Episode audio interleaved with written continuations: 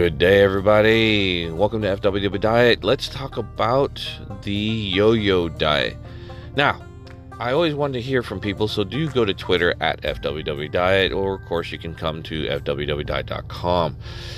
The yo yo diet was developed by Dr. Brownell in the 80s to explain the phenomenon of somebody who chooses to do a weight uh, scheme, weight loss scheme, and they go through the process of it and get to a certain point, are all happy, and then all of a sudden you basically bring yourself back up to the same weight that you were before, if not worse.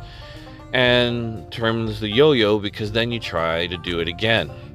And where he came out from this was is that one of the number one reasons why the yo-yoing effect occurs is because a person doesn't really learn the good habits that are required for the long-term effect. They just do the short term and unfortunately that doesn't benefit them. Usually the short term also is not a healthy way of losing weight in the first place. But in my case, I have to say that the yo yo effect has definitely affected me over the last 20 years. I think a lot of other people who have been heavy have had this problem over their lifetimes as well. And yo yoing is definitely a part of it. And how do you fix it? Well, after you speak to a doctor and a licensed dietitian, you need to learn the better habits that basically will help you not go through the yo yo effect. You didn't gain weight instantly, so losing it is also going to take some time. Yes, there's a few cheats that are out there in the world, but the truth is is that those cheats are not going to help you in the long run because the truth is it's the long game that you want to play this, not the short one. And in my case, I've been having a problem with the yo yo effect on a weekly basis, and it is pissing me off. It is deflating me sometimes, and I am the reason why it's happening, obviously. but what I mean is, is that, for instance, last Friday I was 314. Uh, and I was aiming for a better weight, obviously through the weekend. And what happened was, is I gained four pounds and came up to 318 that Monday morning.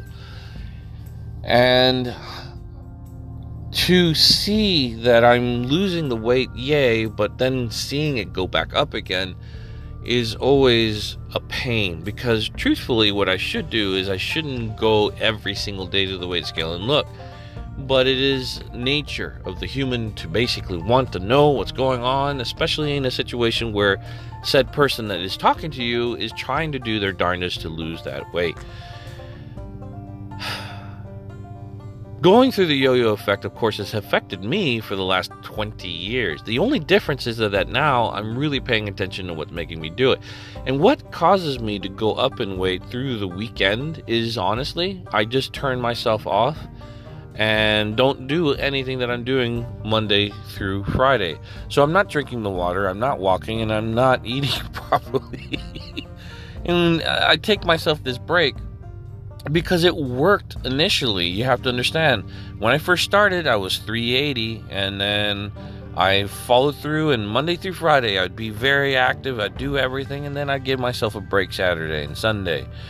And I was still melting those pounds. It was going down, down, down, down, down. Then I reached this wonderful plateau, 320, and I was just maintaining. I was just maintaining. Then I broke it and started losing weight again and now it's kind of like maintain breakdown it's like now it's like a little kiddie roller coaster where i'm going up and down where i am still losing weight but it's a very slow process. And so where it comes from is that i need to change my bad habits of cooking which i've already noted on many prior podcasts that i am doing this Sunday, for instance, I made uh, saag paneer, which is an Indian dish, uh, which is very similar to a creamed spinach, and with their version of cheese and spices.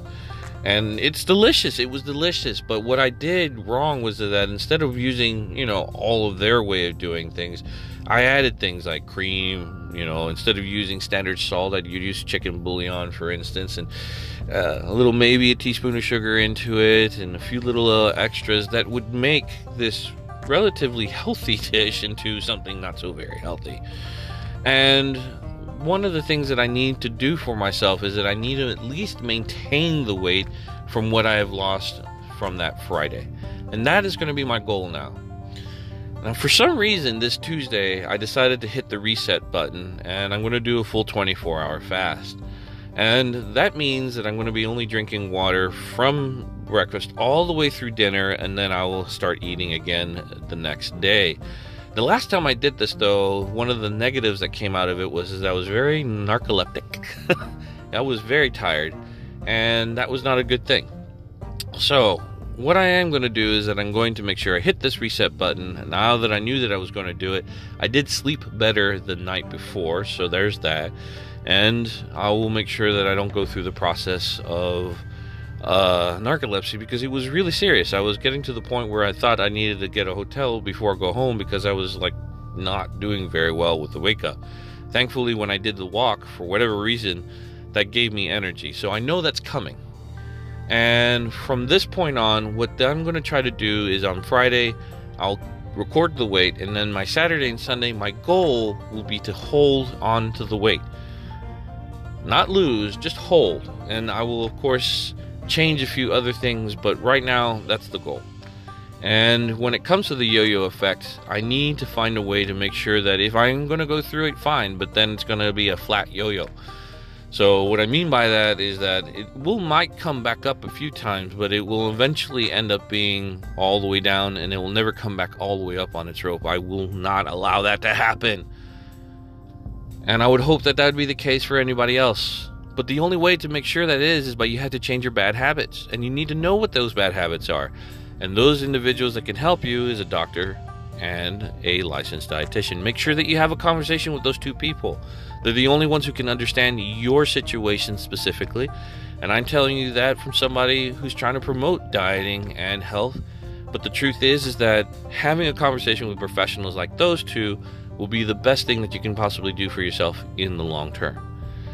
And that is today's missive. I just wanted to make sure that you guys heard it, and I do appreciate the information that I get from other individuals. The more I know, the better I can make these podcasts.